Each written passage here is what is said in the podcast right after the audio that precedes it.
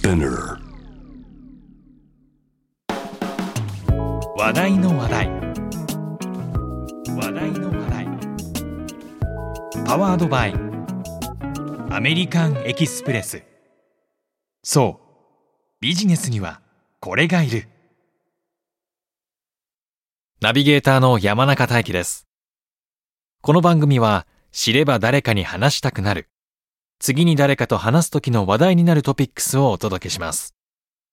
内容が気に入ったらぜひあなたの頭の中の引き出しにしまってください。話題のストックが増えれば、ビジネスシーンでも、プライベートでも、どうしよう、話すネタがない、と焦ったり、困ったりせずに、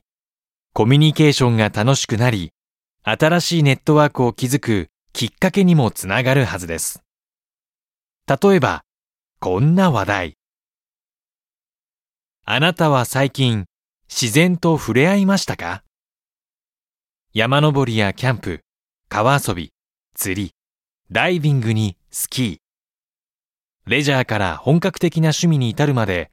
アウトドアの楽しみ方は無限大です。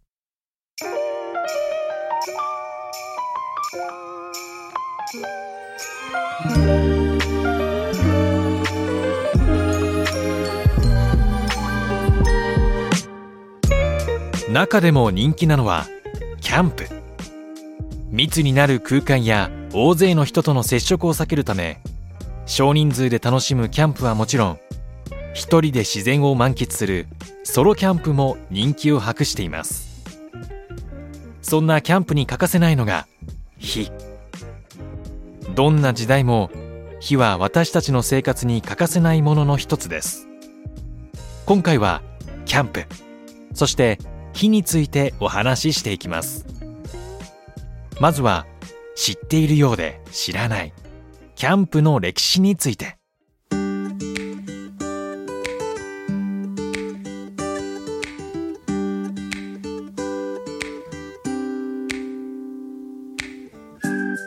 キャンプ発祥の地はアメリカ・コネチカット州。1861年南北戦争が勃発したばかりの頃高校の校長であるフレデリック・ウィリアム・ガン氏とその妻が生徒たちのために2週間の野外活動を行ったのが始まりと言われています。ガン校長はもともとスポーツやハイキングなどアウトドア活動を積極的に取り入れていました。兵士のテント生活や野営活動に興味を抱いた生徒が多くいたため野外活動を行うことになったそうです。岬や海岸を訪れ、夜は焚き火やダンスを楽しみ、テントで寝起きする生活だったと記録が残されています。その後、キャンプの波はアメリカからヨーロッパに広がり、1900年代の初めには日本にもたどり着きました。各地で都市型の生活の普及や工業化が進み、日々の営みと自然が切り離されていった時代。子供たちが自然と触れ合い体を鍛え集団生活の中で協調性や道徳性を身につけるのにキャンプは格好の場だったのです。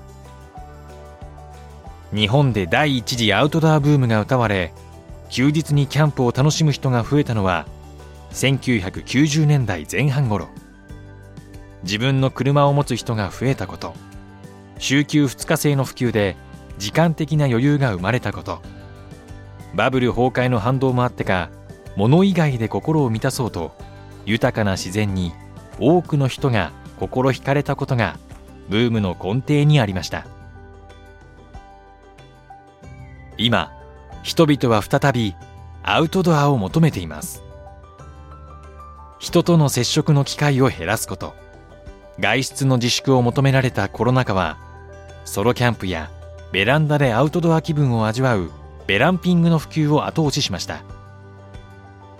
リモートワークへの理解も深まったことでキャンプ場でリラックスしながらのワーケーション企画も続々と誕生しています。日本オートキャンプ協会の統計によると2013年のキャンプ人口が前年を4年ぶりに上回ったことをきっかけにキャンプ人口は7年連続で増加の一途をたどっています。日本人のキャンプ愛が高まっていること。ブームではなく休日の趣味として定着しつつあることがわかります。アウトドアやキャンプと同様に焚き火に大きな注目が集まっていることをご存知ですか？炎の揺らぎを見つめるうちに心が落ち着いたり癒されたりという経験は誰にでもあるのではないでしょうか？ノルウェーでは12時間焚き火の映像を流し続けるテレビ番組があるそうです。日本でも火が燃えているだけの動画に人気が集まったりパチパチと燃える焚き火の音を放送するラジオプログラムが話題に。音楽や映画を鑑賞するように安らぎの一つとして火を楽しむ人が増えているのです。ライターやマッチガスなどいつでも火が使える便利な環境にいるにもかかわらずなぜ私たちは自分の手で火を起こしたり火に癒しを求めたりするのでしょうか。ここからは人間と火の関係についてお話ししていきます。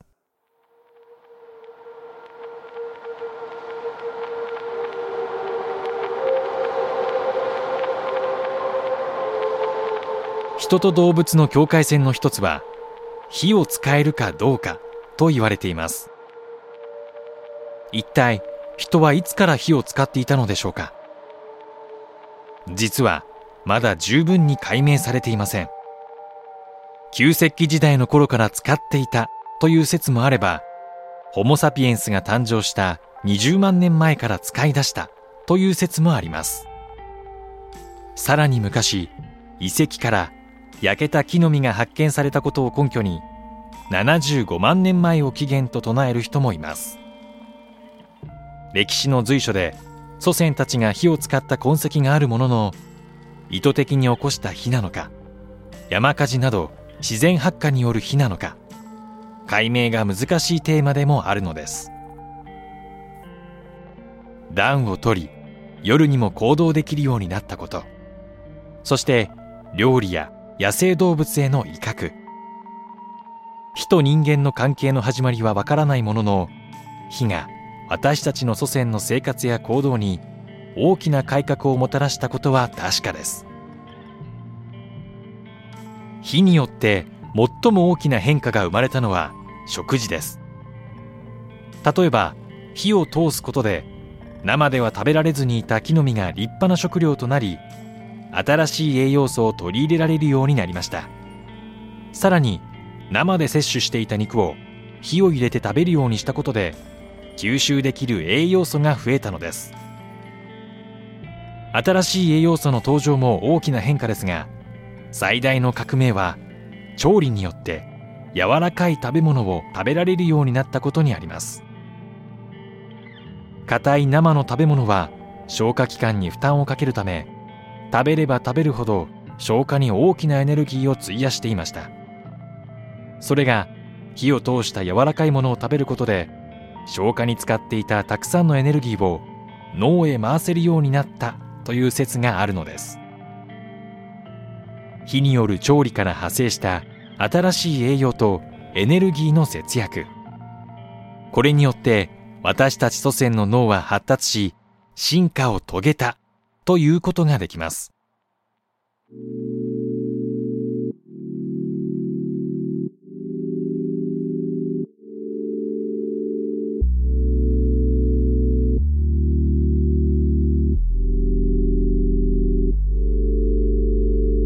火の調理がもたらしたさらなる恩恵があります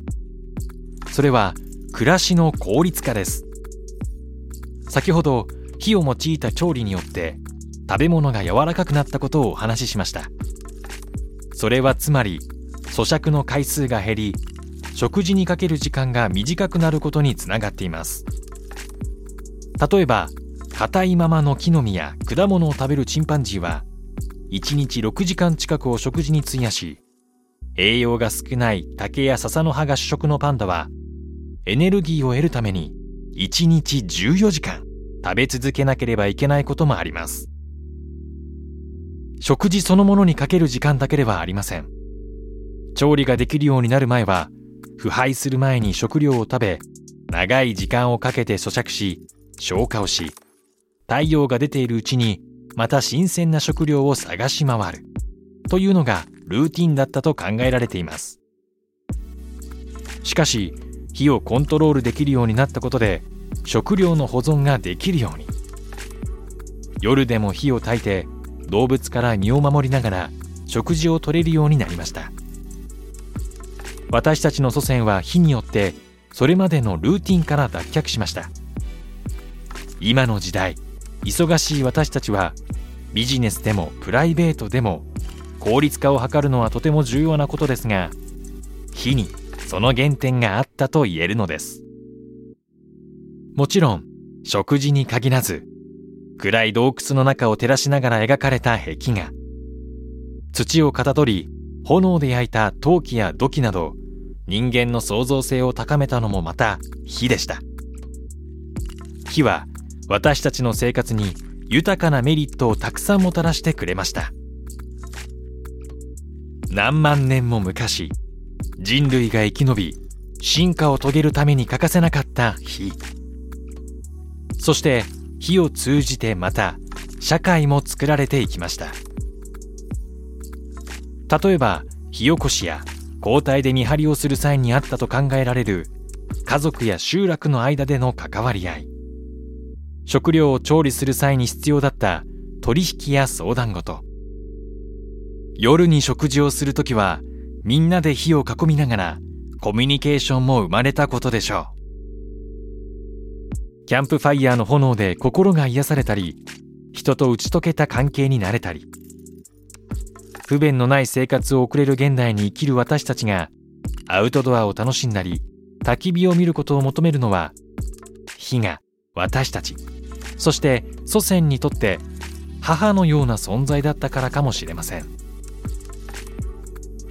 もしも仕事やプライベートで疲れることがあったら一人で大切な方とキャンプへ出かけ自然と触れ合い焚き火の揺らめきを見つめるといいかもしれません。仲間と出かけてみるのもいいのではないでしょうか。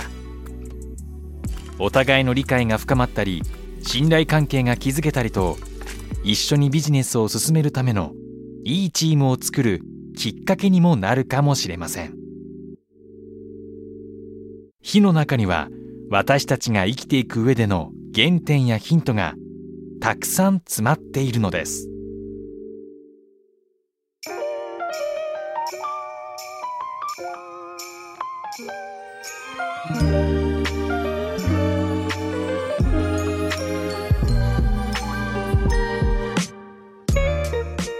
いかがでしたか？もし気に入っていただけたらあなたの話題の引き出しに今日のトピックスをぜひ追加してください。この話題から始まるコミュニケーションがビジネスでもプライベートでもあなたの新しい扉が開くきっかけになりますように。次回のテーマはチョコレート。カカオとチョコレートにまつわる話題の話題。お相手は山中大輝でした。話題の話題。パワードバイ。アメリカンエキスプレス。そう。ビジネスにはこれがいる。